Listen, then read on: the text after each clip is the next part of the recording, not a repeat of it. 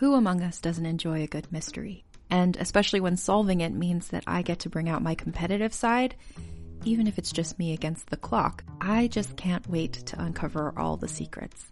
So, June's Journey is a game that is completely up my alley, and I think you'll love it too.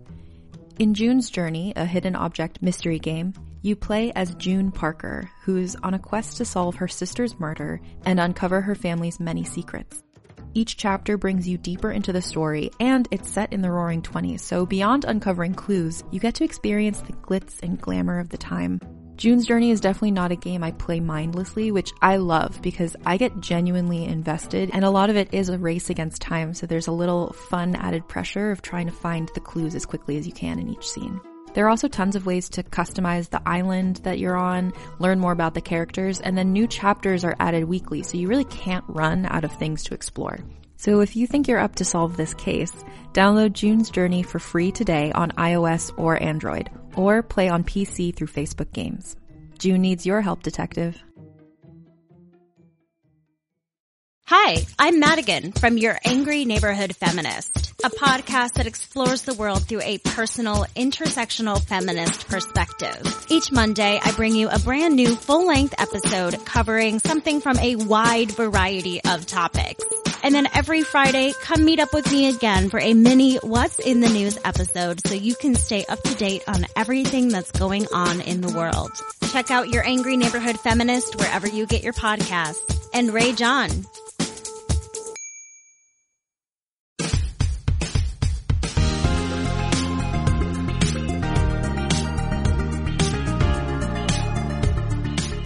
Hello and welcome to the IGN UK podcast. I am Simon, and with me this week is Joe Skrebels. Hello, how are you? Good.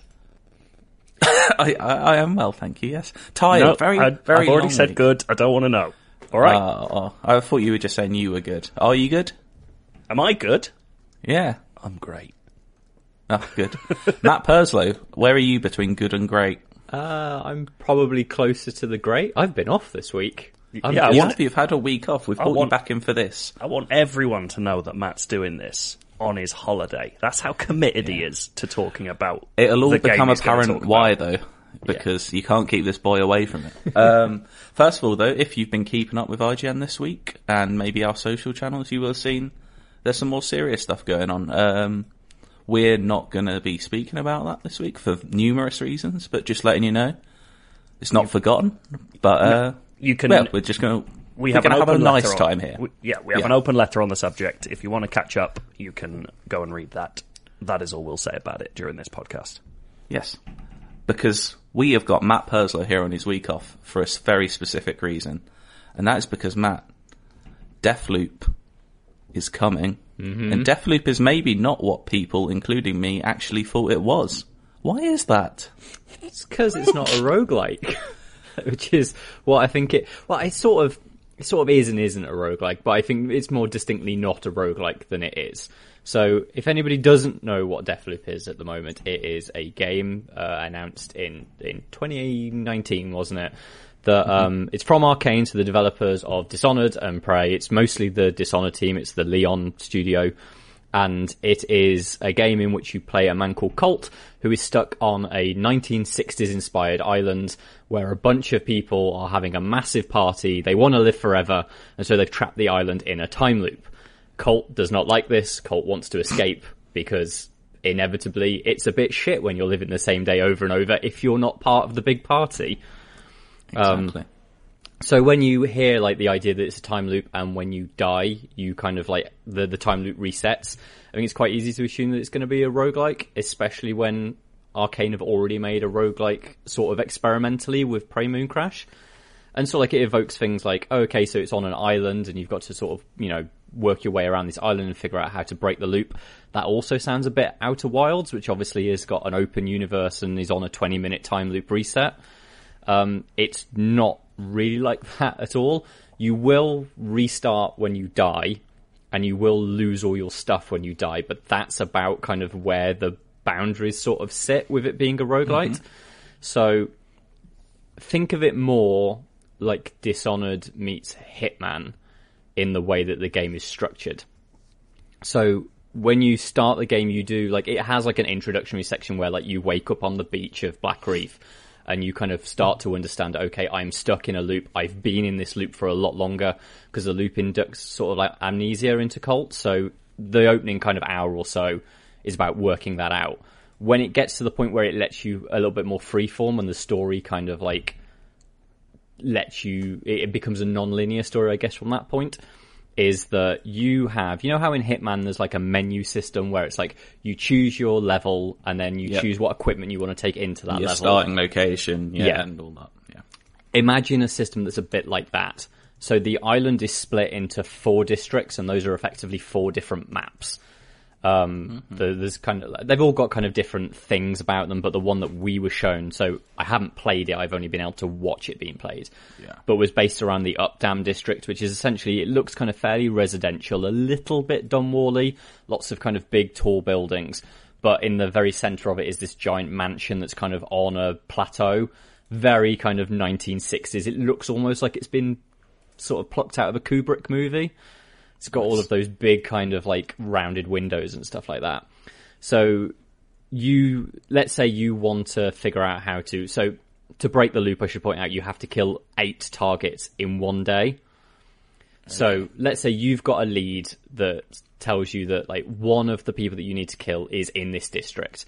So you can go there from this menu, you choose this district following this lead, but then you choose what time of day you want to explore it at. So you've got morning, noon, afternoon, and night. And this kind of dictates what is going to be happening in the district at that point.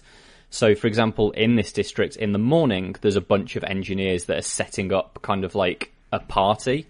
If you go there in the evening, that party is in full swing. But like things in the afternoon are open. Let's say like there's a library that will be open in the afternoon, but it shuts at night.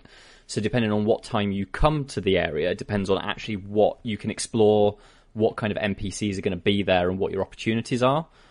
Um, so you can sort of probably start to piece together by this point the idea that you're going to have to come back to these maps on multiple times to realize everything that's in them to learn what is effectively almost like a detective game system like you need to find every lead you can to work out where all of these eight people are that you need to kill who they are how to identify them how to kill them but more importantly what their schedules are because you are never going to be able to find all of them and kill them in one loop because obviously you can only do a morning, noon, afternoon, and mm-hmm. night, and you've got to choose those very, very particularly. So the whole idea of the game is running multiple doomed to fail kind of days by exploring each of these districts in different time periods to figure out how you can, let's say, there's a guy called Igor, I think, who in one district will, he's a scientist and he's been invited to that party that's in Updaam and basically you need to get him to go to that party so you can kill him and another guy called Alexis together at the same time, which will basically save you time in the overall run.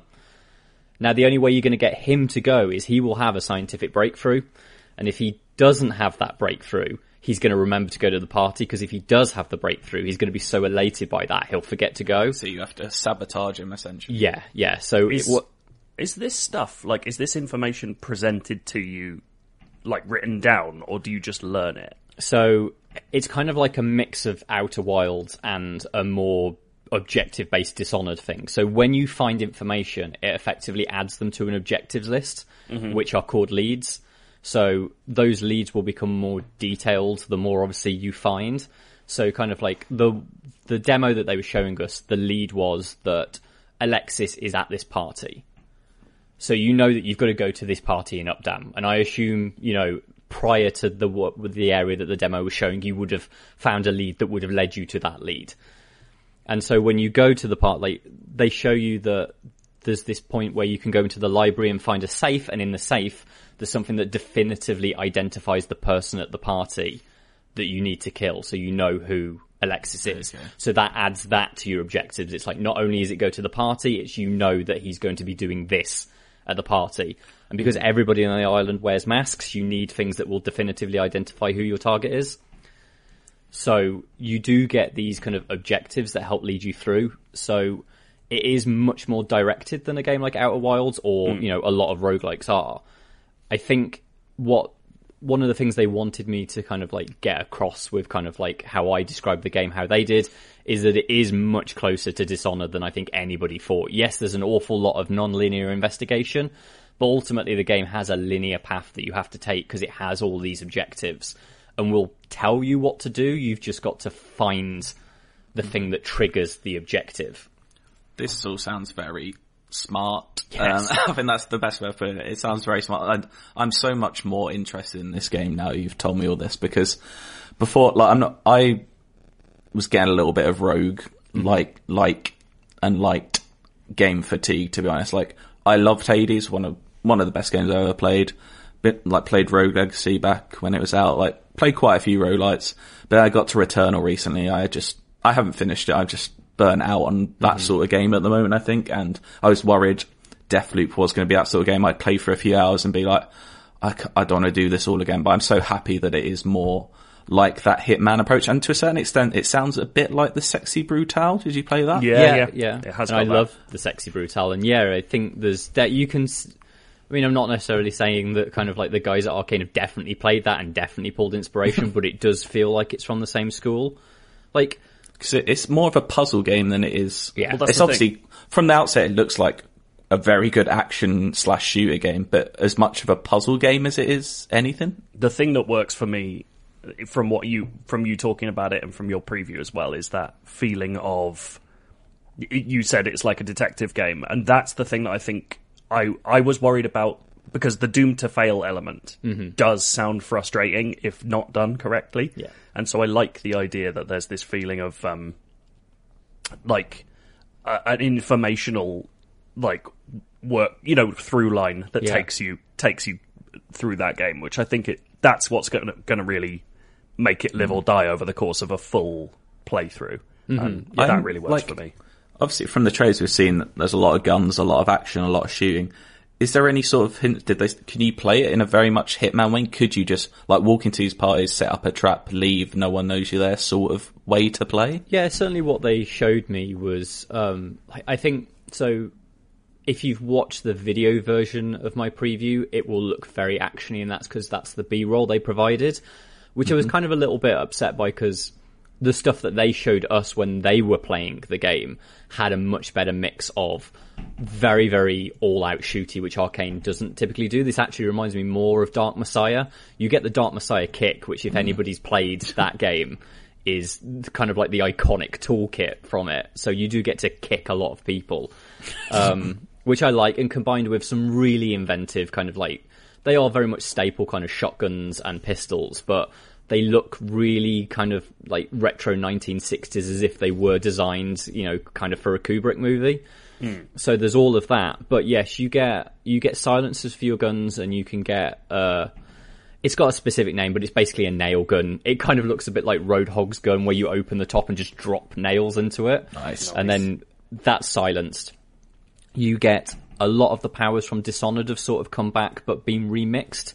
So they're a little bit more actiony. But when I say actiony, like you can turn yourself invisible, but it's it's got less of a restriction on it from what I can see. So you can just kind of turn yourself invisible and dart to the other side of the room, where Dishonored would be a little bit more of like you go invisible and creep. So hmm. there's a little bit of a faster element to it, but you can still do. If you remember in Dishonored 2, there was Domino, which allows you to essentially cast a spell on numerous people. So if you shoot one of them in the head, all of those people that are linked together will drop like a sack of potatoes. You can do that, but now you can combine that with like a spell called Karnesis, where you can literally then pick those people up and throw them out a window. Or chuck them off a bridge, or whatever you want. You know, if you kick one of them, all of them will go flying. Mm-hmm. So it's got those. does. Yeah, it just sounds very cool. Like that's the word. Like from everything, from every trailer, piece of music, art, like the way you play it, it just seems very cool. Yeah. and calling something cool can sound very uncool, but you mm-hmm. know what I mean. It's just they are like Arkane do do things differently, and this is definitely like it's rare that you can see. Like we said, there's certain elements. There's rogue like games. There's Hitman. There's maybe a bit of the sexy retail. There's inspirations here, but I'm not. I can't think of a game that has, has this sort of structure before. No. like, this is something new, which is just mm. great to see these days. Yeah, it's it's it's definitely got that Deus Ex strain to it. There's going to be a lot of um, because this is the first game that Arkane Lyon particularly have made where there's a lot of computer use. So you can go up to computers and use kind of like emails to figure out where people are. There's a lot of that eavesdropping to find. One of the things that they showed you in the demo was you finding a new way into the mansion because you eavesdrop on a conversation. They're like, oh, we know of like this entrance in. And it's that thing of like you're constantly gathering information. So the way that I put it in the preview is, yes, you might, if you get killed, you're going to have to start the day again, but you still retain all of the information you had. So really your progress isn't necessarily lost. You just say, and you don't have to do the day in order. Like if you were working on a nighttime investigation, you get killed, you just choose the nighttime map again. And like, yes, you're effectively skipping time, but if that's all you need to do and that's all you're focused on and, and you get killed, you don't have to worry about kind of redoing all of this stuff. And if you learnt the code to a door that you needed to get through, but you got killed before you got to the door, Colt is still going to know the code to that door, so you just go mm-hmm. to the door. And so it's got nice. stuff like that. There's also you. Their idea is, is that you will become incredibly superpowered over the arc, so mm. you eventually get to dominate the loop. One of those powers is called reprisal, I think, where you get three opportunities to die, and it almost does like a Hotline Miami thing, where yes, you die, but you come back almost instantly and then all of your stuff will be kind of Dark Soulsy like on your corpse. So you just go and find where you died, pick it all up. Now you've not lost it. You also earn like a currency which can be used to permanently unlock your guns. So yes, you might die, and normally at the start of the game you'd lose everything, like all of your good guns would go. Now you get to effectively make sure that when you're reborn in the morning, you'll have all your good mm-hmm. stuff with you. There is a lot cool. going on here. Yeah. I mean, and we haven't even got onto one of the more unique mechanics, which is the whole invasion system. Mm, where yeah. uh, one can invade your game, which most interestingly, I know it is primarily and by most people used as an invasion system to go into other people's games and mess with them. The most interesting thing you told me is that it can actually be a co-op mechanic. Yeah, which was something that took me by surprise because obviously when people say invasion, the first thing that you think about is Dark Souls invasions. Uh, well, it's not the first thing I think of as someone that is obsessed with Arkane. I instantly yeah. think of The Crossing, which is a game that they never got to make, but had got kind of like a fair amount into development onto it. And that was a game where it, imagine something, I guess, closer to Call of Duty for an Arkane game, but other people would be able to control groups of enemies in the game. Um, mm-hmm. This is kind of them re-riffing on that, but it is more like Dark Souls in that you can be playing as Colt, and then you'll hear like a musical cue, and um, Juliana, who is his main antagonist in the game, will turn up in the level. If you're playing it offline, it will just be another enemy character in the game. But if you're playing it online, that can then be someone that has chosen to invade your game. And yes, they are. If you're playing as Juliana, you get scored on doing cool shit in the game, basically. But you don't have a specific goal to just kill Colt. So yes, like a lot of people, that is going to be their thing because her role in the story is she's the antagonist. But she also definitely has history with Colt. Like I'm gonna, mm-hmm. I think the idea will be is that they were romantically involved or something like that. But turns sour, doesn't it always? Yeah. but they they specifically Christ. Uh, they specifically said that she's been written to cover any sort of playstyle that someone might want to take. To which the director of the game Dinga was very specific that this could be if you want to be friendly, you can be friendly. So yeah, the what I've since learned by reading other people's previews that dug into this a little bit deeper than I did. Um, the other visionaries and the other eternalists, which are the normal mobs in the game, won't attack Juliana on sight because she's part of their team if Juliana starts shooting them, they will eventually clock that she's turned rogue, and then right. you can effectively then just work with the cult that you're in the game with and just I, I love the idea it. of playing this as a co-op game and working it out together. Yeah. Like that, I'm up for any co-op game, especially during the last year or so. But like this seems really fun to play like mm-hmm. together and just be like, oh, we need to be here. At the, like, does it mean you can even, especially you don't need to be two places at the same time. Someone can go off and do some, kill someone when you're going off and killing another person. Does it work like that? Well, I think it would have to be like within the same map because obviously, um, mm. your stuff as Juliana does not count to your, like, it's not like you're playing together in the same way as like it takes two, you're actually together fulfilling yeah. the same goals if you were in the Updaam district and I was in one of the other districts, like I it's only my goals that I'm fulfilling, so it's not like you can get information that helps me. But certainly if we're together on the same map and we are playing we've agreed to play it co-op and you're on the headset with me, you can say I found this thing over here, come and meet me. Yeah. And then Nice. like at least I, that's um, what I'm su- I get the impression is obviously I've not played it so I can't tell you how it Yeah. actively definitely I- does work. I I love that sound of the invasion mechanic. I can see myself getting annoyed of it, mainly because people playing it as they should and annoying me. But I hope there's people that don't just like abuse it and just like like it'd be so annoying if you had the perfect plan laid out and then someone goes to one of your targets and kills them for you. It's like, oh, I didn't actually get to kill one of the people on my perfect run. It's like I don't feel like I act. And I assume you can just go offline and turn it off and play it normally. Yeah, So- and the thing, so Juliana has like an AI routine for her. Um, so she will, because she's the key antagonist of the game, she will always turn up. Um, if you are offline, I assume she's not going to be as tricksy as an AI. Whereas, like, if I'm playing Juliana and I'm watching you from like a rooftop, the way I'm going to play that is I'm going to wait for someone to get to the point where they're so close to getting like the next bit of the puzzle. Uh, see, you're the prick. yeah, yeah. That's clearly how you don't just want to go in and just go all guns blazing. You've No. got to, you know, it's got to be that. You know how kind of like the cat and mouse game that's in No Country for Old Men, where it's Yeah. just like that is what I want Invasion to be for when I'm playing Juliana. It is Bring like it. Yeah. I am. I'm not a, like an invadey kind of person. Like that's not what I get my kicks out of. But there is something about this that really works for me. Like I'd feel bad doing it to just strangers, I think, but if it's one of you, I'd be like, I feel much better about doing it to strangers. really? Yeah. nah. I'd, I, I don't know if, uh, I'd, I'd, how- have to pick the right friends to do it to, because some would just get really annoyed. Me. So, Um, yeah. I would. Um, I would be like. Is there any comms?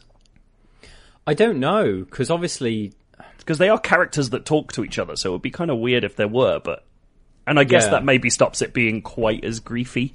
Like if you don't have someone shouting at you.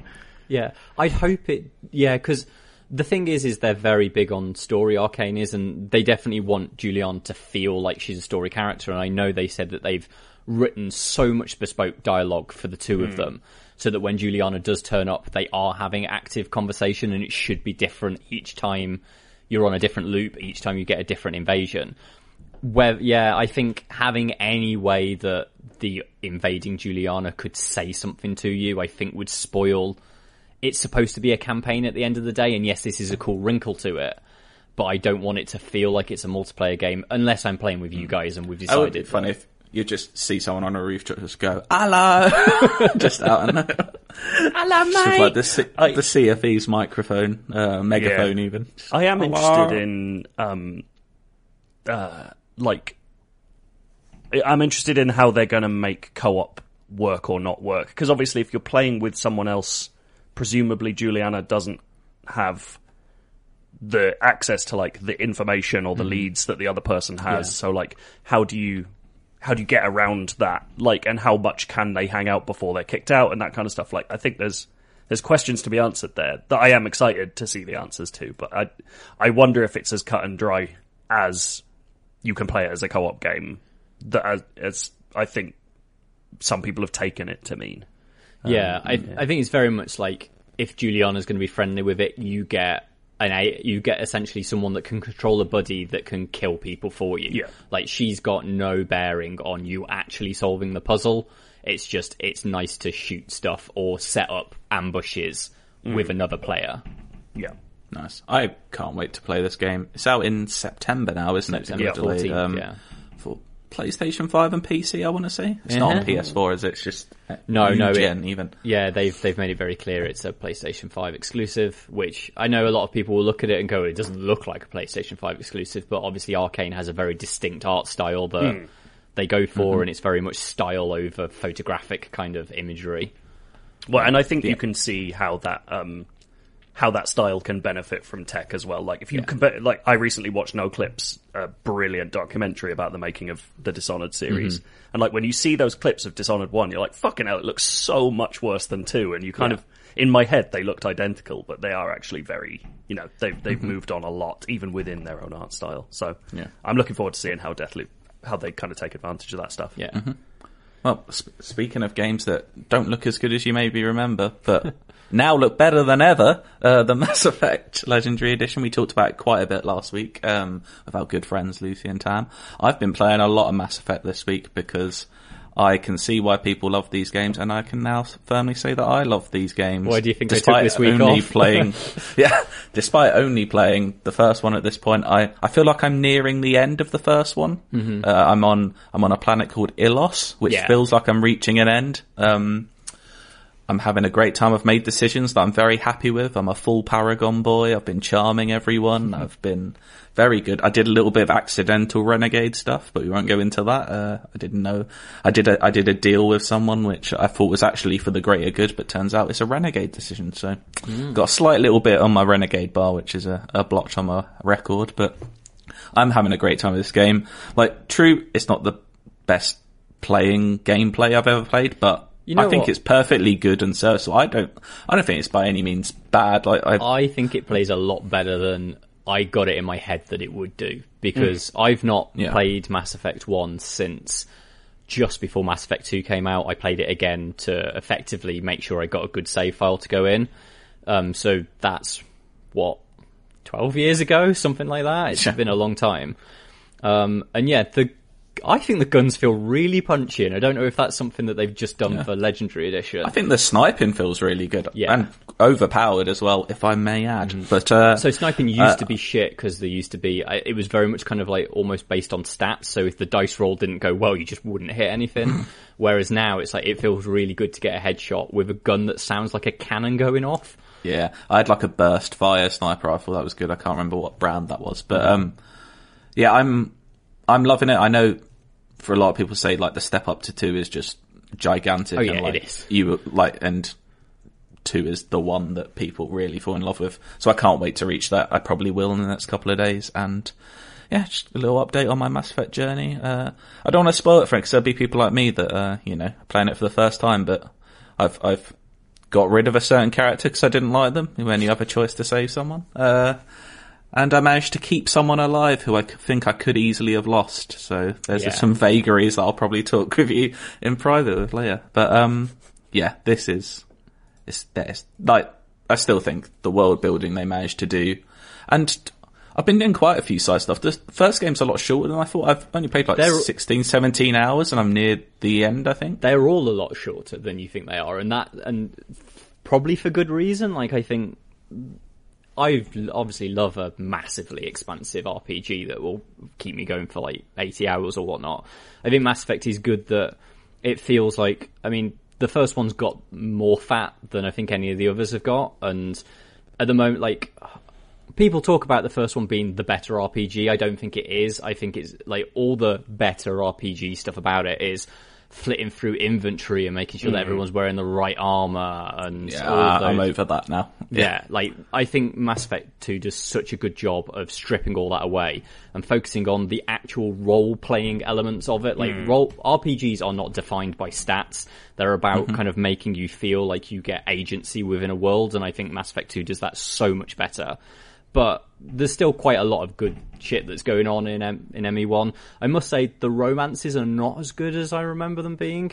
They are I, very I much thought that. I kind of just like I've I've romanced um, Liara, just so Mm-hmm. you know. That is Correct. who uh, is my romance partner currently. Uh, I've heard it op- options open up a plenty in two as well. Oh, they do, So yeah. uh, maybe I'll, you know, as I said, turn always always turn sour in the end. So Mm-hmm. who knows what'll happen? um, but yeah, it was pretty much like two conversations and then like, all right, well, yeah, we're we're together now. Then are we? My memory of Bioware romances is that they were so good because they made you wait until you got to a point where you Hmm. had sort of fallen in love. I think that's just because my memories really of romances are from like Dragon Age Inquisition. Inquisition and- does it so so well. Like that's game long stuff. yeah, um, which whereas- felt so satisfying to kind of like gradually kind of build a relationship with someone. Hmm. Yeah, Mass Effect One is like my Shepard mistakenly just kind of went up to Kaidan, and we've been on one mission together, and Kaidan's just like, "Do you uh, do you feel like we should be taking some shore leave?" And I'm like, "Fuck off, Kaidan."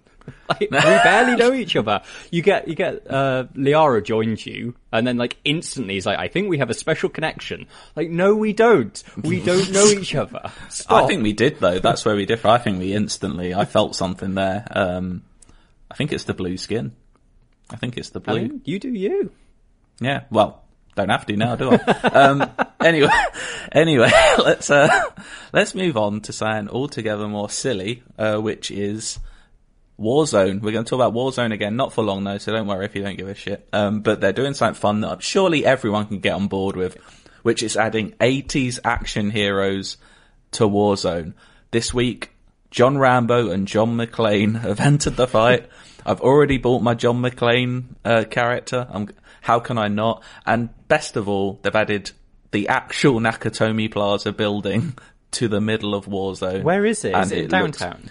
so yeah, it's downtown. They've replaced. Um, we call it Big and Tall. You know, Yeah. the biggest build, the broadcast tower. They've replaced that and four blocks around it to look like the surrounding area of Nakatomi Plaza. And there's just I haven't. I'm yet to play it myself. I've seen lots of videos and clips of it though. It looks amazing. Like the interior looks like it should. There's vents you can crawl through. In the bottom, they have um Argyle's limo with the big bear in the back of it. Like, there's so many cool little touches like that. I've not, I've not actually checked this. You know, there's the vault you can open, and it's in the correct place. If when it opens, does it play "Ode to Joy"? I have. I so I also have deliberately not looked at what happens because I want to do it and then Yeah.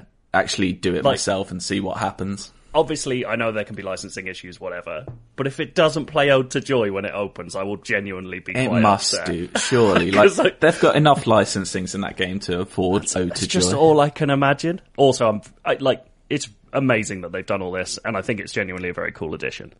How is there not an Alan Rickman skin? Like, there are too few games with the likeness of Alan Rickman in it, and I think it would be a fitting tribute to the man. Uh, maybe maybe the family estate are against it. Who knows? Yeah, I don't yeah. know. I mean, yeah, maybe you don't want to watch Alan Rickman be shot repeatedly, but I don't know. Um, they've also I some haven't really back. looked at them. They've added some like survivor camps from Rambo. 2. I've not seen Rambo two, so uh, that's a blotch on my uh, CV. Uh, but uh, It is. Staying in for a long time. Like, is this a it's, permanent? it says it's a limited time event. I don't know how limited. Like for me, um, like I was talking to Cooper about it last night. Like I just want them to do the Fortnite thing. It's just keep adding these things. Like keep adding like till like you eventually just get a theme park movie land like in a few months time with all these different buildings in it and stuff. Like It is quite funny to me that they that they've spent so long retrofitting everything they can to make this something like a narrative. And then, like two weeks later, I'm just like, oh, fucking Nakatomi Plaza's in it now. Shown up, we've lifted it from LA. so weird. Like, it's just they flip between. Uh, and maybe this is a symptom of like how many teams have worked on that game, but it just feels like no one's actually got an idea of what Warzone should be. It's Maybe really they just didn't like, despite it being a massive Call of Duty thing, maybe they just never did expect it to take off like it did. Like, I suppose, Oh, the, well, what was, um, what I- was the first Battle Royale? Blackout. What was And- it called? Blackout. and- that didn't really. Like, it did okay, but, But that's that's the thing. Like, there are rumors that they were making Blackout two, and then Warzone just got too big, and they were like, "Well, Yeah. we were going to do a battle royale a year, and now it's this is all we have." But it just feels like no one has a fucking clue what's going on with it. yeah. Um, I'd like, I'm sure there's a few people out there that care about the whole overarching narrative of Verdansk and like Adler and what's going on with all this stuff. I personally don't. I just want them to get silly with it, keep doing Yeah. stupid stuff like this. Like, make, just do it. Just, who do we want next? What other 80s action heroes could we get? Obviously Arnie, but from which?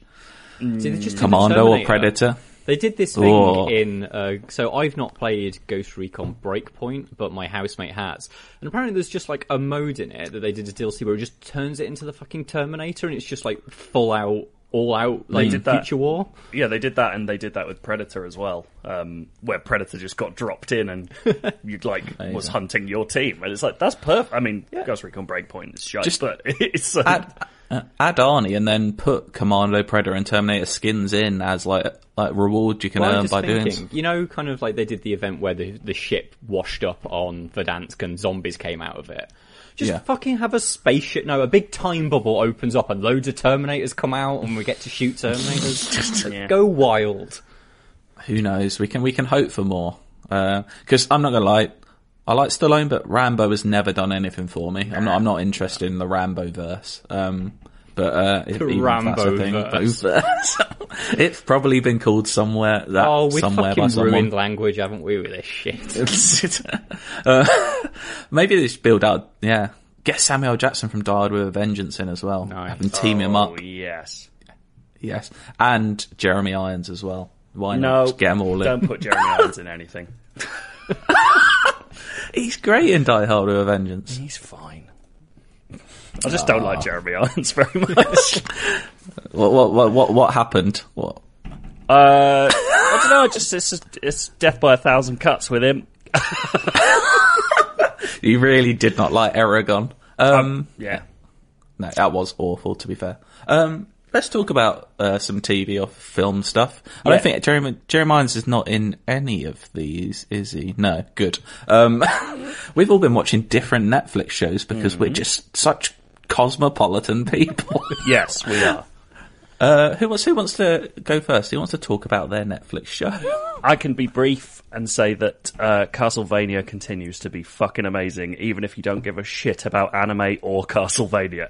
Um, it's uh, genuinely, I just every time I watch it, I'm like, I can't believe they actually like made this. Like, it's horrible. It's really, really weird, um, and continues to get weirder it will spend entire episodes on like quite heartfelt, chilled out dialogues, heavy stuff with very little like horror action. Uh, and like it also commits to the idea of being a binge watch so much that episodes regularly end on notes where you're like, that's not how you end it. Like it's re- it just constantly surprises you. Like it will just end after a conversation, and you're like, there's no cliffhangers. Like they're just they treat it like we wanted to make a really long film. Is basically what you get out Yeah. of it. Um, and like I'm just delighted it exists. I'm sad that it's coming to an end. There are wider reasons why it's coming to an end, and I think they're doing quite a smart thing with it, where it's like we'll just make a different Castlevania show with different people, and that's how we'll do it. Um, and Nice. uh, I am super into that. Like, I, I just, I just think it's like, it's it's one of the most surprising things on Netflix. I think like it doesn't, it shouldn't exist, and it does, and that's very cool. I should probably give it a go. I haven't watched a minute of it, but like you said, I, I'm not into Castlevania or, or anime. But like you said, you don't need to be. So uh, maybe I'll give it a shot. Is the because the Dota one is coming soon, isn't it? No, that's is already that out. from? It's- it's out, Is yeah, it already they've out? already- they've oh. already they release the stuff second every season. day, don't they? Jesus. Joe, like, I swear, some, the- these days they announce that and release it like the day before Yeah. they announce it. It's mm-hmm. like, what's going on? Have you watched the Dragon's Dogma one? No, I got told it was absolute shite, so I didn't Yeah. bother. So I kind of like the only one I've watched. So it's not the video games one, but I watched the Pacific Rim one like, Oh, a few months ago because obviously I did. It's got fucking giant mechs in it, hasn't it? And it was just the most boring thing. Like I- eight episodes of sheer tedium, Mm. and so I've always been like. Are all of the, obviously I know that's not I shouldn't go okay one Netflix anime Yeah, is yeah, bad yeah. so they all are because they obviously all come from different studios. I did watch Blood of Zeus and thought that was pretty good. That I think in the same way as um, Castlevania is quite adult and sort of very weird, and it's a, a really strange approach to Greek mythology. But that was pretty cool. But I, I have been meaning to watch Castlevania for presumably four years now. Well, the first the first series is like four episodes long or something. You can really like get a hit, get ahead of like what it's going to do for you quite quickly. So if if those if that first series doesn't work, then don't bother with it. But it's just like it's got really interesting takes on religion. It's got really interesting takes on like uh like loneliness is a really big theme in it. Like it does a lot of stuff that you wouldn't expect a show about fucking cutting monsters in half to do. um, but it also has cutting monsters in half and making them explode with a whip, Nice. which is also good. Maybe I'll give it a go. I've just started my Big Sopranos rewatch, so that's kind of Mm. taken up my mind, you know. I know that's good, so I'm safe there, aren't I? Um, oh, what I've also been watching is they dropped Volume 2 of Love, Death and Robots on Netflix, which I think was about two, two, maybe even three years ago now, the first series of that it dropped. airing the week I moved to London. Well, there we go. That is two and a bit years Yeah, then. like. Um, it's the, I think there was like 17 or 18 episodes in the first volume, which is, if you don't know what it was, they're all like short 10 to 15 minute animations from lots and lots of different animation studios, like 2D, 3D, like ver- variety of animations, um, all themed either around love, death, robots, or all three. They're all pretty sci-fi and kind of curated by David Fincher in a way. I don't know how hands-on he actually is with it, but um, you can see some of his stuff there. The first season, I liked a handful of episodes. I thought they were really cool, and some of the art styles were really cool. Probably about a third of them, maybe, and two thirds, I was like, I don't know, like half of them were boring and half of them were just overly gratuitous in different ways. Quite sexist in many ways, which was a shame because there's some really talented art going on in those. Yeah. But uh, yeah, the can you remember the one that was a bit like uh like Doom meets Pokemon, which I thought Yeah, looked yeah. fucking rad, but it was really quite sexist. the end the was time. quite yeah the end was quite uncalled for um the good thing so there's eight new episodes that dropped last week and it only takes you what less than two hours to watch them all um which i just did it in one go i just put them on and like again, it's a similar deal half of them i was kind of like i know what i'm getting here um like I, you know, you've. I don't want to say you caught me for a boring story, but I knew exactly where it was going, and they're cool little concepts.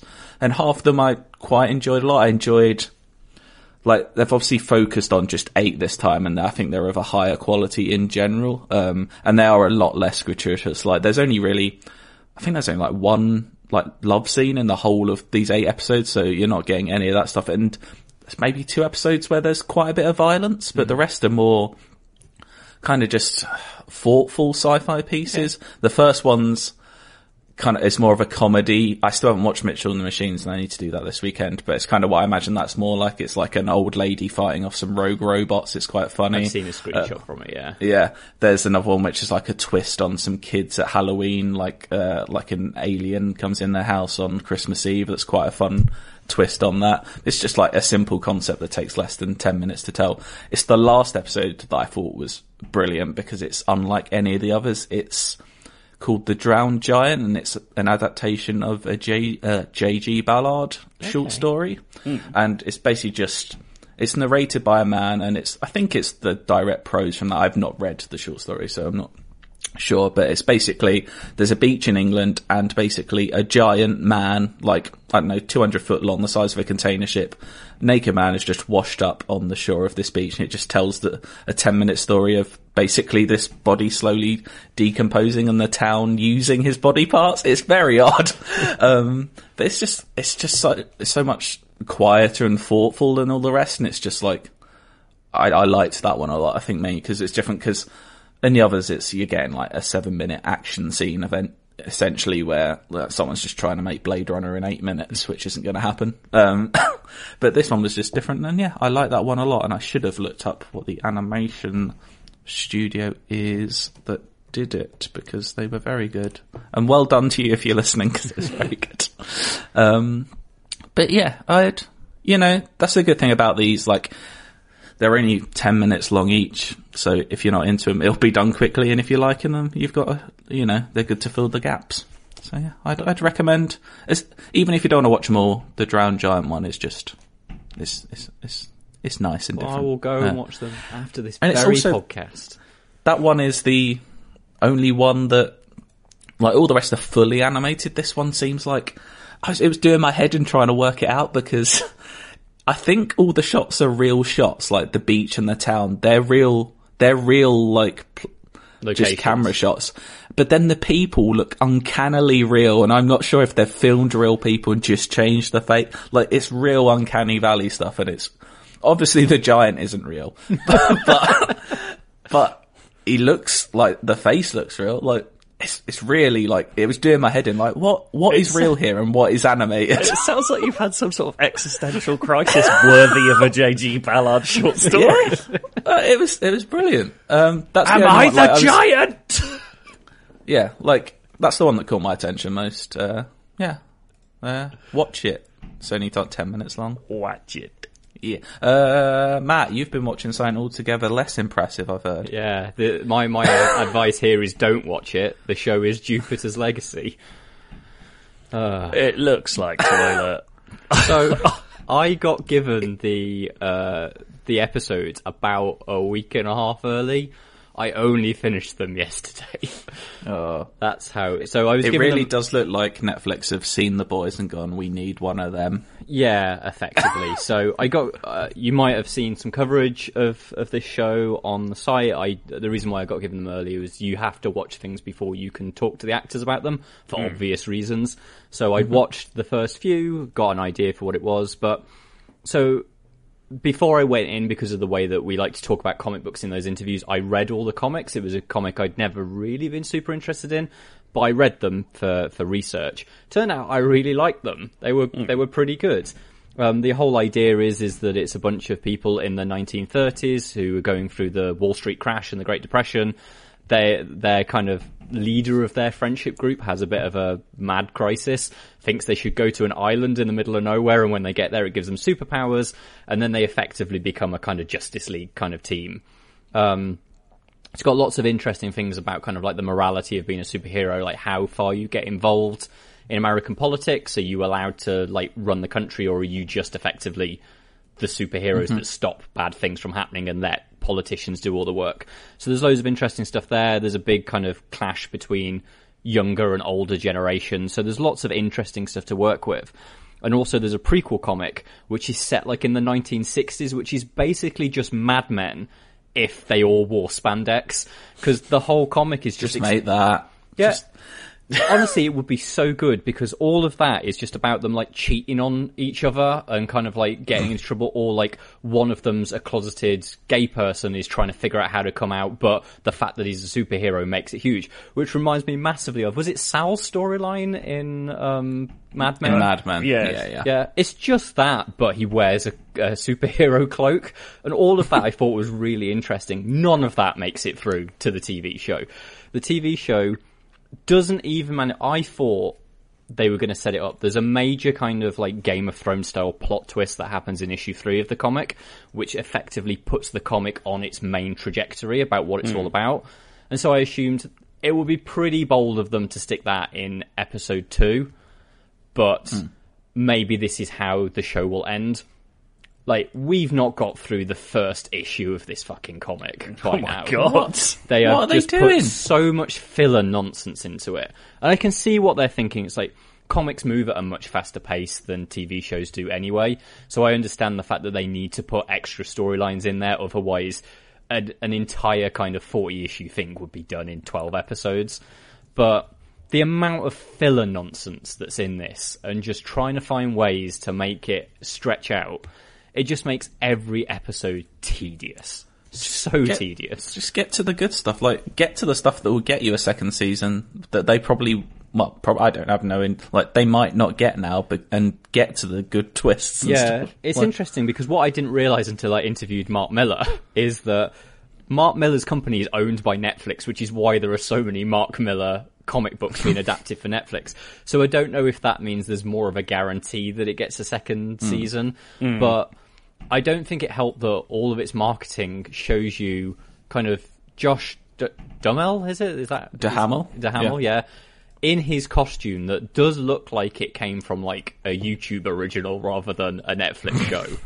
Um, Yeah. In his weird wig, because obviously they all have to play characters in the 1930s and the 2020s. And so they've chosen people that are very much in the middle of those age ranges, just sort of accepting that they'll live longer because they're superheroes, but then just putting grey wigs on them.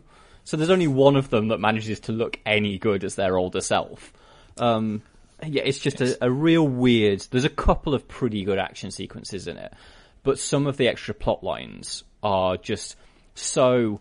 We read some DC comics and we're like, oh, that's a good plot line. If we just change who the people are and just import it into ours, then that'll work because everybody loves superhero storylines. It's just, yeah, Sounds like a missed opportunity. That's a shame. Yeah, Uh, should have made I it a two won't watch it. season two season deal, and it would have been great.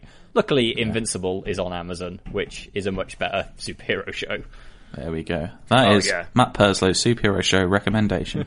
That is- I don't think I've spoken on the podcast since I finished Invincible, but basically it's fucking brilliant. Go and watch Invincible. Yeah, I've, I, got, I do need to catch up on that as well. I've got one more episode to watch, and the, It's the- better. the- it- it's better than the boys. I don't understand why the boys exist when we go. Invincible does. That's my deal. We can have both. A bit of both.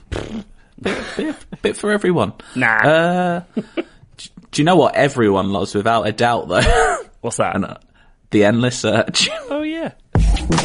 Inside, it's a UK Ajian crew. Yeah. Yeah, yeah, and the ones and twos. We got the games gonna play for you. Inside, I got a question for you. Hold tight the DJ, we coming through. Yeah, yeah, and the ones and twos. We got the games gonna play for you. Inside, I got a question for you. Is it in the search? Joe, are you gonna make us chain our brains You're chaining your damn brains this week because it's easy for me to come up with it. Uh, and even then, I hadn't come up with all of the categories before I came onto the show. So I am ready. I've got something for your brains to chain. Um, Ooh. So, just uh, remind my brain. This is just we just take turns to name sign in a category until one of us fails, basically. Exactly. It's just There we go. back and forth. Who's got the most knowledge about a series of somewhat obscure ah, categories? Who's got the stones? I'm going. I'm going games only again. Yeah, who's got the stones and the mind stones? Ah, see, Um, games only. Oh, Matt has the edge of me there. Throw the films in. I know my films. Not You are, be- you are better at film than me by a distinct margin. Let's do football. Let's let's let's go for one that I think could be shortish. Maybe. I'm not sure. I want you to name games that feature a bow and arrow. Ooh. Cardy loves a bow and arrow, so it's every time there's a bow and arrow. Who's- he's like, I who's love a going fucking first? bow and arrow. I do love a bow and arrow. Watch me lose this. Um, who's going? Are we doing the one in a series thing again? Uh, not for this one. Okay, cool. Uh, Cardy, you will go first on this. I will go with Overwatch. Okay, and I will go with the latest addition to Apex Legends. Apex Legends now Yes. Includes a Is bow that technically a cross? No, No, Um, it's not. It's a, it's a composite bow. I, this is actually a good question. Does a crossbow count? No, Okay. Uh, long important bow clarification. adjacent. Um, Vertical Hor- bow. Horizon Zero Dawn. Yeah, Tomb Raider, yeah, Rise of the Tomb Raider. yeah, Shadow of the Tomb Raider, yeah. uh, Breath of the Wild. Nice. Assassin's Creed Origins. Assassin's Creed Valhalla. I forgot how many Assassin's Creeds have bow and arrows in them. Should we limit ourselves to one each, Assassins? Is that fair? Yeah, I'm fine with that. Okay, yeah, fine. And we can, yeah. Otherwise, we'll be here forever saying that. Chivalry. Oh, that's a good one, isn't it? Um, the uh, The Last of Us Part Two. Thief, The Dark Project. I would go with The Last of Us. Absolutely does. Yeah. I will go with Dragon Age Inquisition. I would go with Call of Duty Black Ops Cold War. It's a kill streak. The uh, flame of the incendiary bow and arrow. I will go with Pillars of Eternity. Yeah, this is go uh, go on, innit? I thought this was going to be a lot shorter. Uh, to be, I, I'm, my brain's not working. on this. I'll probably fail soon. Um, a bow and arrow game. Team Fortress 2? Does that have one? I'm guessing Uh, it does. It does. The sniper can have a bow and Yeah. arrow for as far as I remember. I'm pretty sure I've seen Yeah. seen it. it's an unlockable primary weapon. Um, I will go Dark Messiah of Might and Magic. I'll go with Predator Hunting Grounds. You can have the Predator bow. Yeah. Uh, you can have bows in Baldur's Gate 3. Uh, oh, see, th- here's where we stumble on the repetition. I can't remember all the ones you've said. Have you already said Divinity Original Sin 2? You I haven't. Not, no. Oh, But there Have are that bows. one then, please. yeah. I will go Tyranny. this is gonna go. the on thing is, I could just keep naming RPGs that are set in fantasy worlds. Okay, Yeah. I'm, in, I'm I'm adding a uh, Caveat. I'm adding a stipulation that it must Okay. now, from now, be a first or third person game. What? Because this is what you'd originally thought before I threw the spanner in of just anything that got no, bows. I originally I was waiting for someone to be like uh, Age of Empires, but then now that I'm actually c- confronted with the reality of this. When you say third person, you mean traditional third person. Traditional so no single- like isometric or yeah, anything. yeah, yeah, traditional uh, kind of above or over the shoulder third So person, like single character okay. type stuff. that took my next one bloody had, didn't it? Um, I will have though. Oh. Mm. You've done me there because I had loads that weren't that. um, the what's the what's it called? The Hood game that just came out. That Nice. Legends and Outlaws. Far Cry 3. oh shit! Here we go. I'm now fuck. I'm now adding single series. You can say the one you had, Bastard. Cardy. You can ha- you can say the one you had. Far Cry Four. I should have gone Primal. Um, Shouldn't primal shite.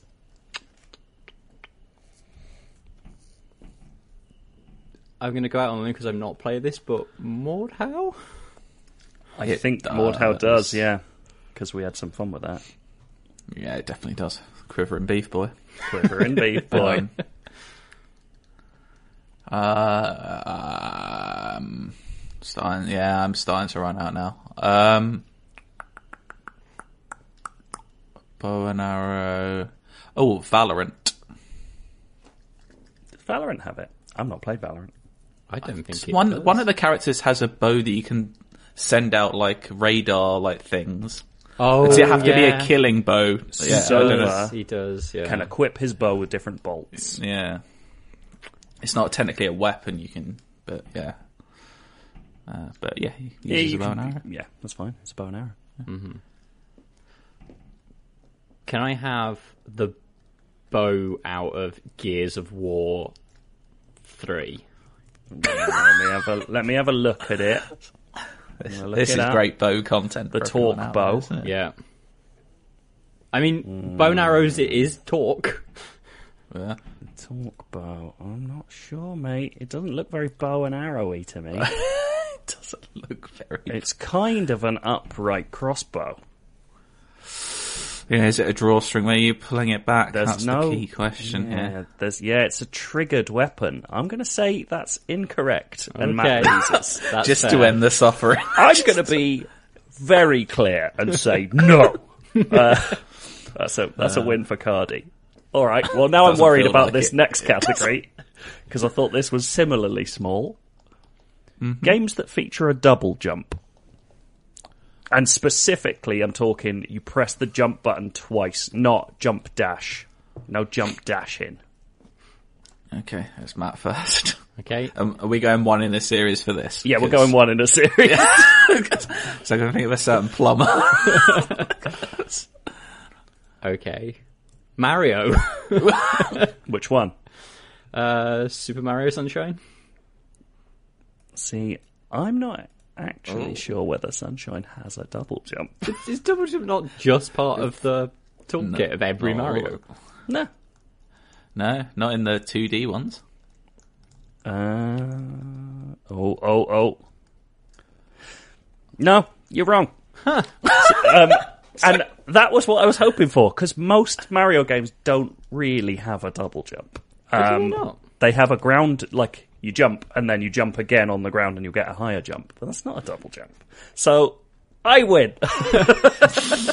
So I was going to say It Takes Two, because I know it obviously does, because I was literally playing it Well, last night. see, I But- played you at your own game there and put the plumber in Yeah, your yeah. head. So I was like, I'll steal that from Cardy so he can't say it. I love that. That's absolutely brutal. That's like he's the Julianna to your Colt. He's he's invaded your mind. Uh, all It's good right, 'cause I didn't have any. No, it's one more one more win for Cardy. I'm going to say this one is game set in World War Two. Oh. Bloody hell. Is this one per se- series again, or Um, yeah, because I just thought of Medal of Honor. It's, it's me, it's me first this time, isn't it? I will have Call of Duty World War Two. yeah, I think that's the safe one. you could have literally just said Call of Duty? Most You could. Yeah, I know. Uh, I, I was going to go big, big red one. Fucking hell. um, Medal of Honor Allied Assault. See,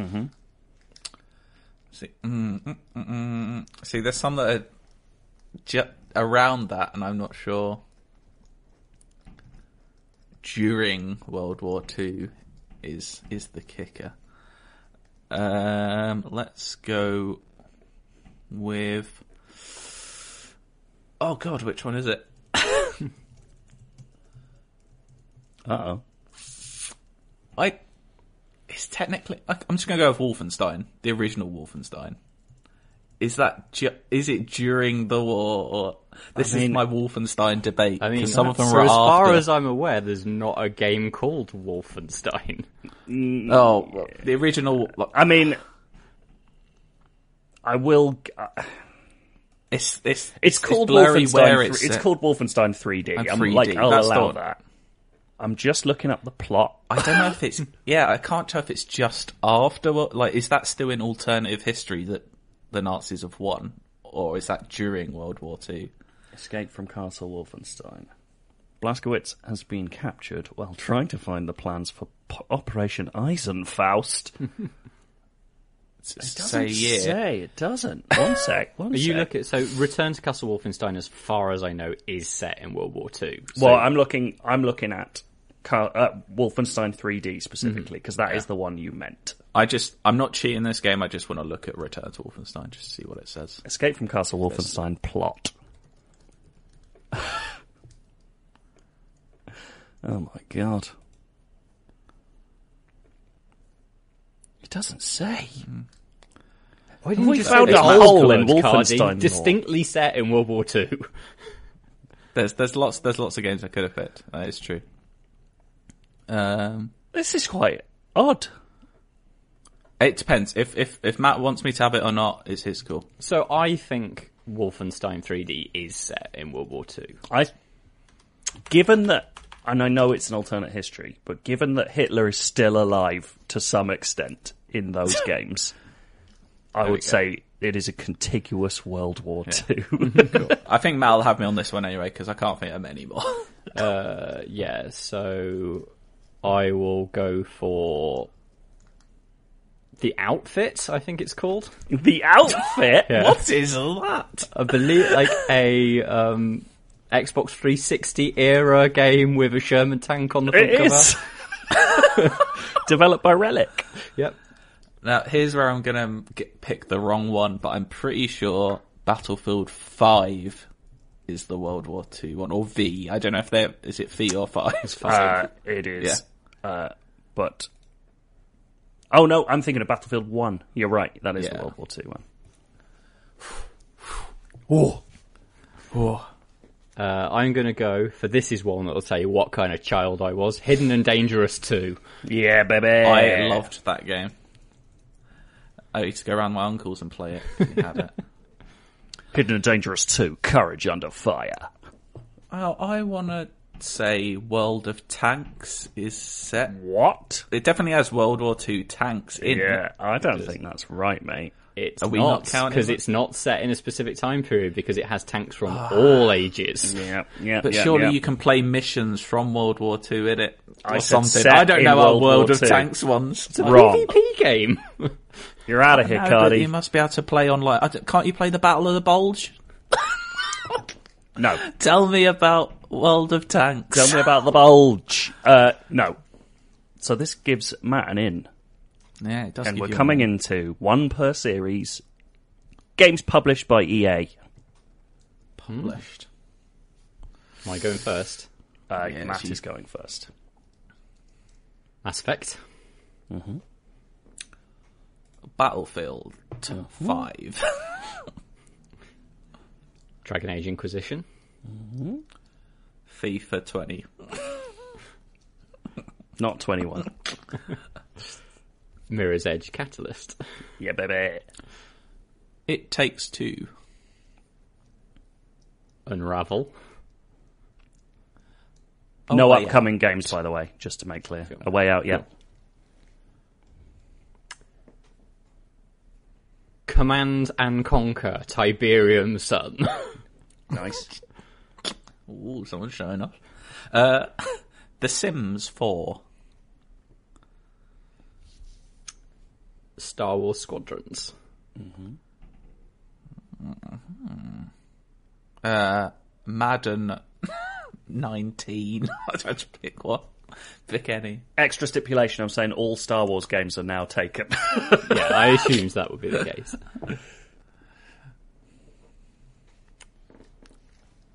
Need for Speed Underground. NHL 15. nice. Just checking, there Lance. was an NHL 15. There was. Plants vs Zombies Garden Warfare. yeah, baby. Um,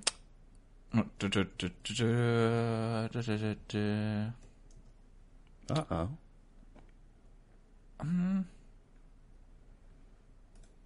I've, I'm, I've got one, but I'm for some reason second guessing myself ridiculously on it. I'm gonna. Uh, did I don't? I can't. Are we still playing one in a series again? Yes, we are. Yeah. Okay. Cool. Sorry. Um, I'm gonna go with Tiger Woods PGA Tour 2000 because it stopped and I can't remember. I'm trying to pick Yeah. the right year. This is a dodgy one, man. I'm going 2008 2008. or 08, whatever they called it. Tiger Woods PGA Tour 08 exists. 08. Well done, mate. Tiger Woods making a very funny face on the front of that cover. I'm gonna, I'm gonna send it to you now. I think it should be, I think it should be the art. He's, he looks really smug. Wait, here we go. Incoming. Well, I'm just a little extra time to think, I suppose. Uh, no, I'm not trying to send that on Slack to. Should I just look it up? No, I've got it. There you go. Look at his little face. Ooh, I've made a really good shot. I, I'm Tiger Woods, baby. anyway, carry on. my my go, right? yeah. The Lord of the Rings. Battle for Middle Earth 2. Nice. UFC 4. Let's check in. Yeah. James Bond Nightfire. Was that an EA game? yeah, pretty They did three Bond games, didn't they? They did. Uh, Anthem. Nice. God, he's taken out the whole Anthem series. What are you going to do? Titanfall 2. yeah, I was waiting for some Titanfall to drop. Are we counting Apex as the same series? Yes, we are. Okay. um. Oh, what's that? Um, Oh, what's that? looking game? Oh, what's that? Uh, Rocket Arena. Oh, wow. That's out, isn't it? That's not I'm, upcoming. I'm I, checking. I fluffed it. It did come out. It did come Okay. out. Oh, wait, wait, wait, wait. No, it didn't. What? It comes out Is in July. out? I thought it was already I'm out. sure it was out. It says it comes Or out. did It's it go out in- into in beta, Did it go into it? beta? Oh no! Oh, that, wait, you Not can buy Rocket- No, wait, you can buy it. What's going on? oh, no, it came out in July last year. I forgot the year. Well, I got done by Rocket Arena. yeah, that would have been sad, wouldn't it? I mean, it says a lot that we have no idea whether Rocket Arena came out or not. or I don't. Now this is hazy, and I'm. I think it's on the cover, so mm-hmm. I'm gonna go with it. Army of Two. Oh, Army of Two is an Electronic right. Arts game Well done to you. Um, developed by EA Montreal. Burnout Paradise. Yep.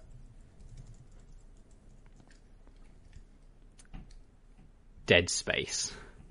Dead Space. Dead Space. I don't, don't know why we all said it like that. Was funny. did. F1 2020? oh, I'm pretty sure. uh, did that make That's it? a Codies into- one, isn't it? Yeah, was that? I'm pretty sure they published the F1 games. didn't Nah, they do now, but they didn't in Oh, F1 I should have said 2021. It hasn't come out yet, so you would have said been wrong 21. either way. You backed yourself into a corner. They only just got bought, Cardy. I That didn't know when it- 2020 came out. I didn't know brought it was, all yeah, the way back. months. It's two all boys. Chain Brain always delivers, no matter how incredibly long it is. boys, we've got a biggie. Oh no. In honour of Purslow, games beginning with P. Come on. One per series. Uh, it's me, isn't it? Yeah. Pokemon Red. Nice. Persona 5. Yeah. You bastard. um, this shouldn't be difficult, should it? Uh, Puzzle Quest.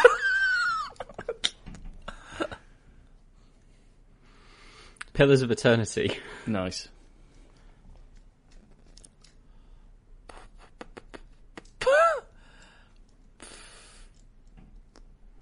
what is going on here? I can't think.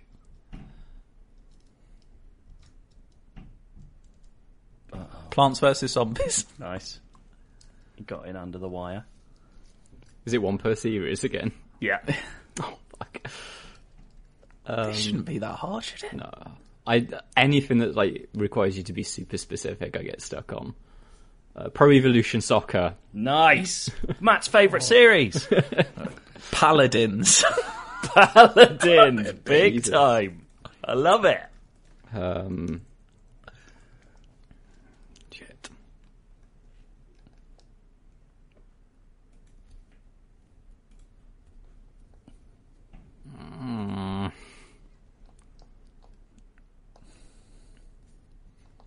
I'm going to give you five more seconds. Yeah. Okay.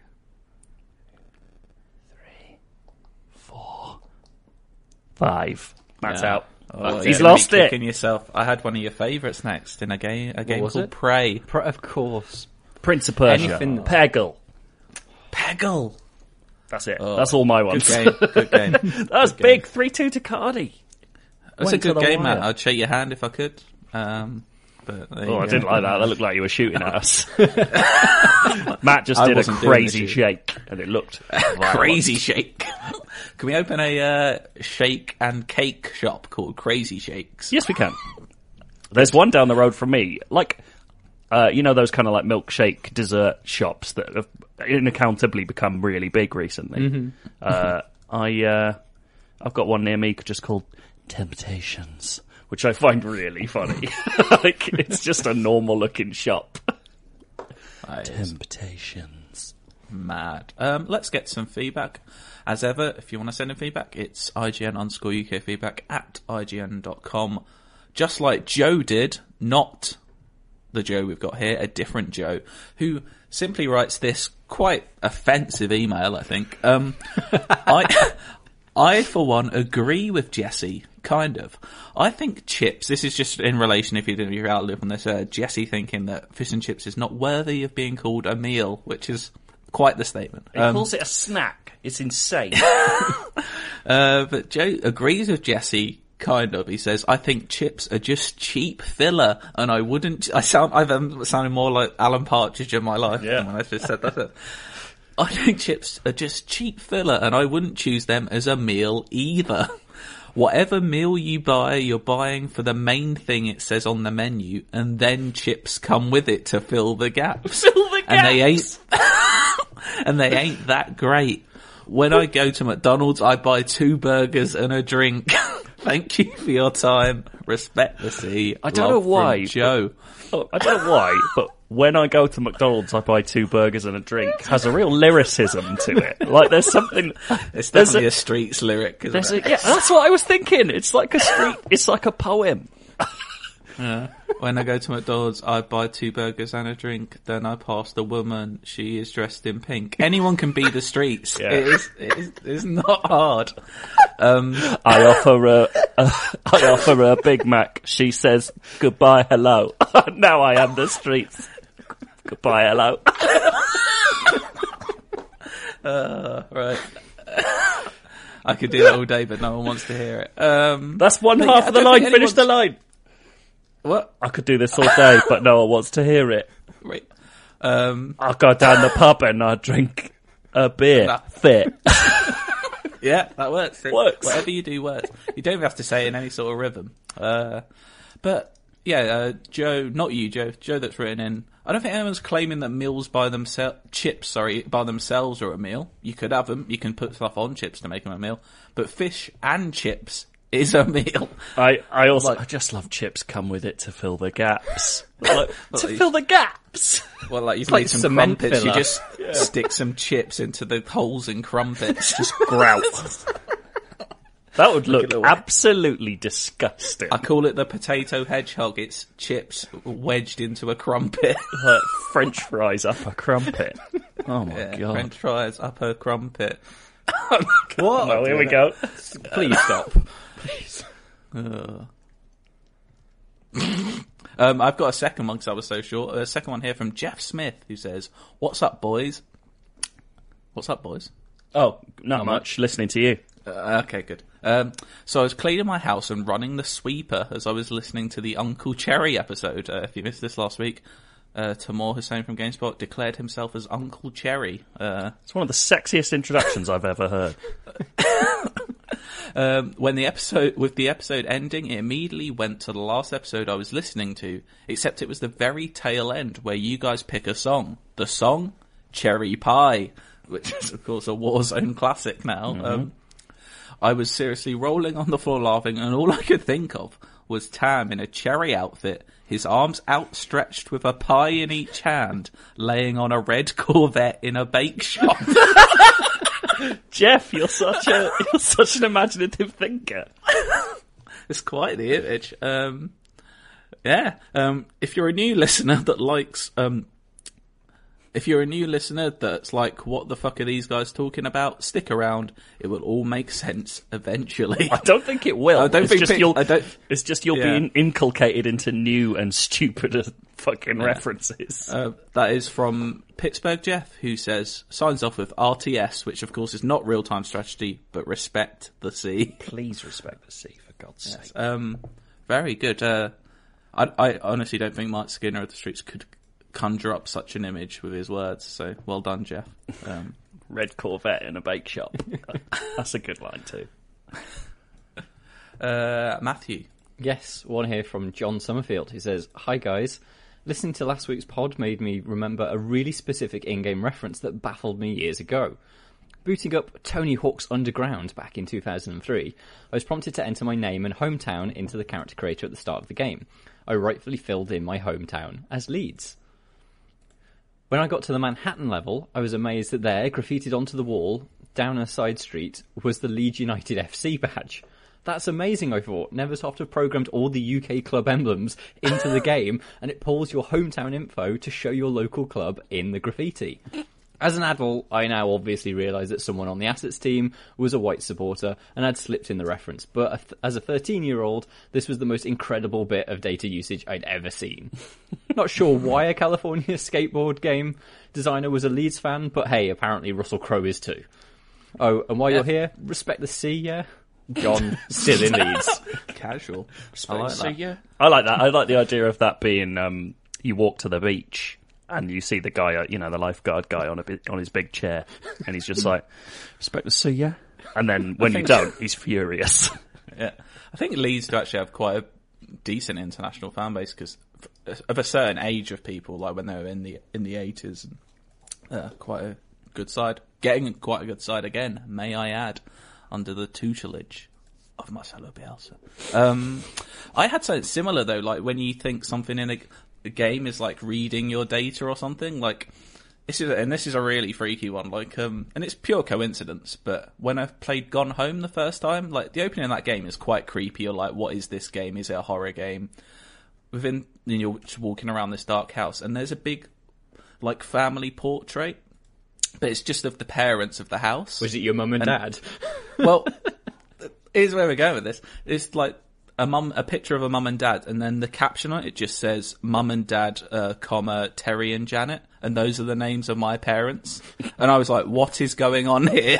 like, are they have I connected to Facebook or something, and they're reading this? Like, so I didn't know anything about Gone Home. I was like, is this like some sort of new thing where they're read like doing some Kojima stuff? and I was like, but no, it's just everyone has that in their game, and it was pure coincidence. But I was is- I spent a good twenty minutes like searching on it, like gone home, read like connecting to stuff. Like, what's going on? This is a good. Um, this is a good. Uh, good text topic.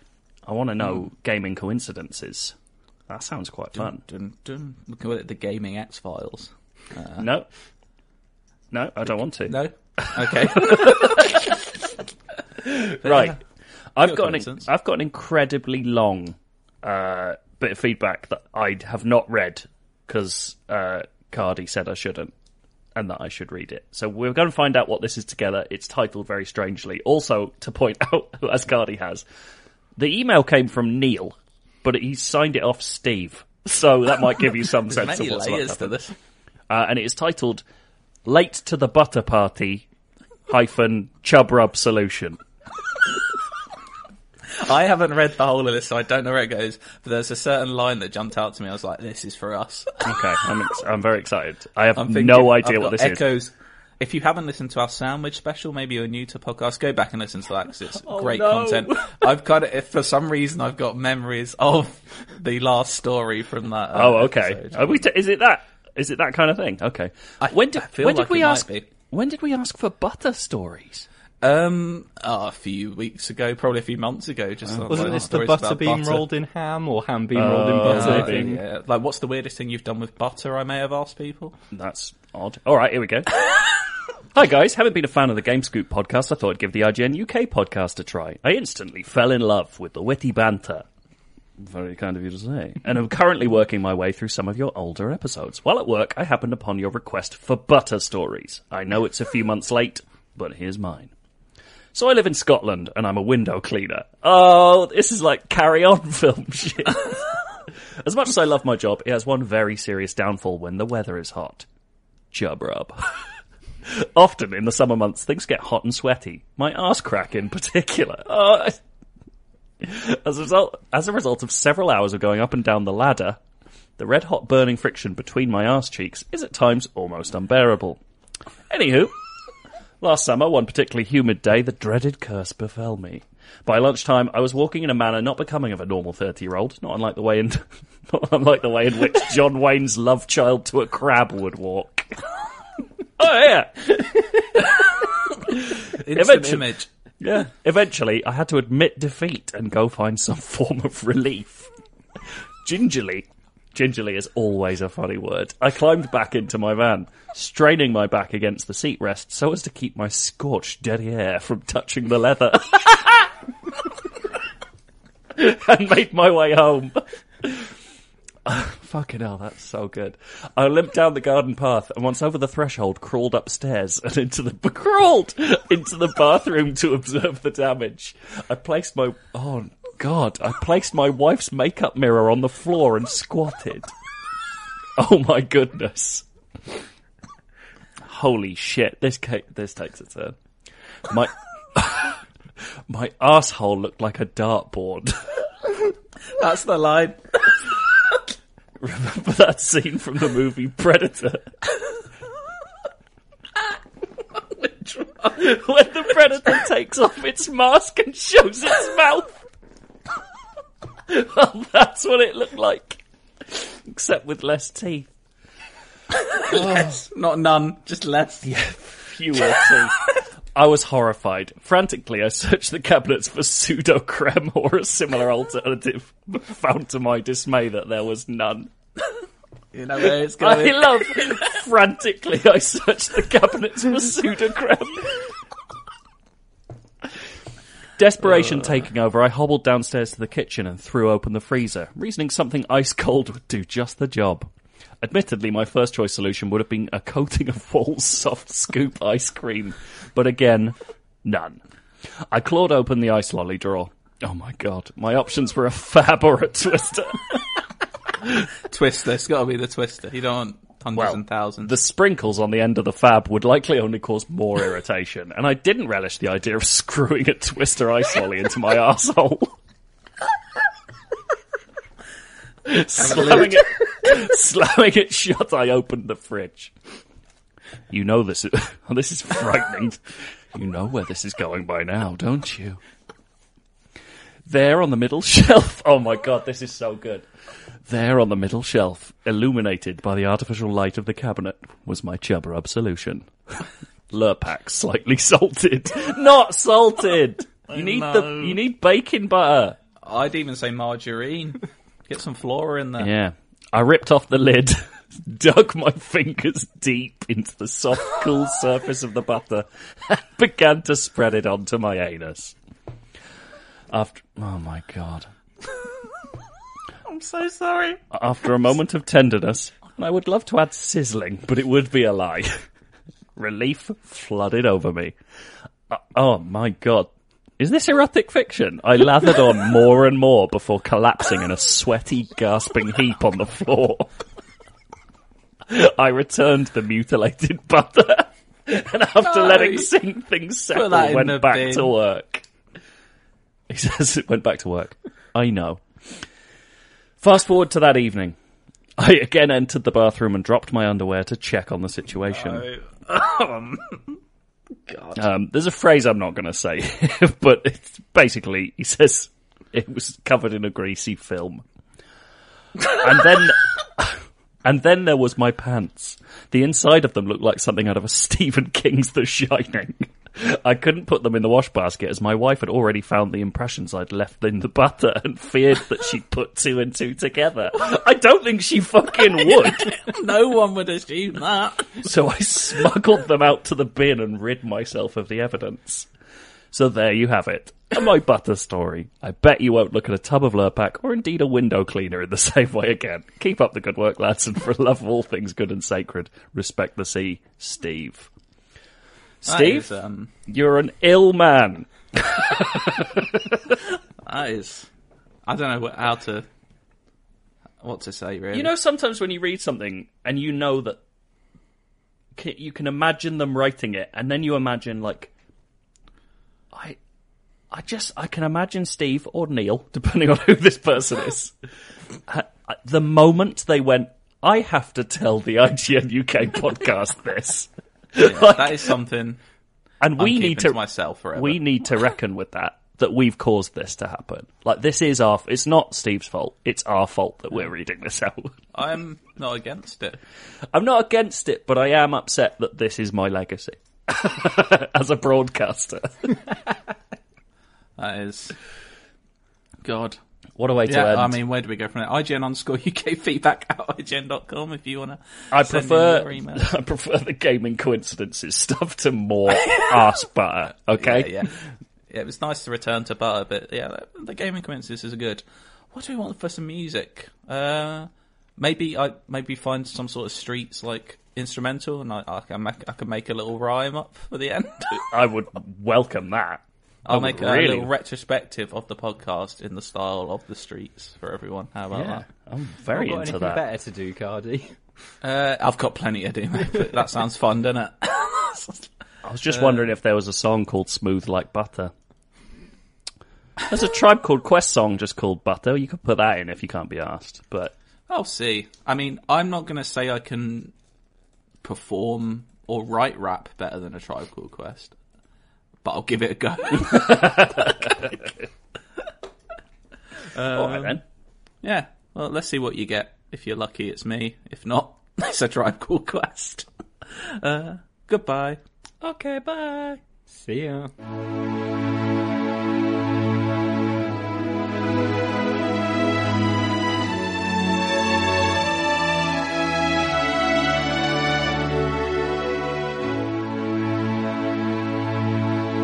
That is the end of another podcast, but no need to worry, it won't be the last. Matt told us all about Deathloop, and a man taught us about making butter in our soup. Warzone has welcomed Mr. John McClane, and Joe wants you all to watch Castlevania. Love, Death and Robots, there's loads on Netflix to see. Or if you want to be disappointed, they also have Jupiter's Legacy. Now I'm going to go and play some more Mass Effect, but remember, respect the sea. Jesus wept.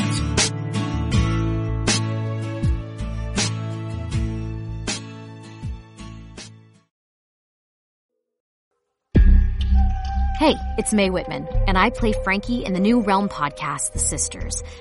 The Sisters is about a museum curator of medical oddities who investigates the origins of a mutated skeleton with two layers of bones. Seven ribs are completely fused.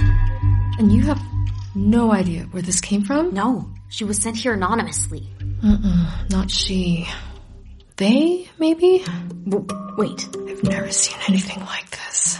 Soon, she uncovers an extraordinary mystery that connects her present with one family's tragic past in hauntingly dangerous ways. My grandfather was a journalist back in the 60s and 70s. He specialised in strange stories. Who are they? How are they connected to the skeleton? Play the tape. You'll see. Listen to The Sisters wherever you get your podcasts. We dream about it. We both dream about it. How Often. Every night.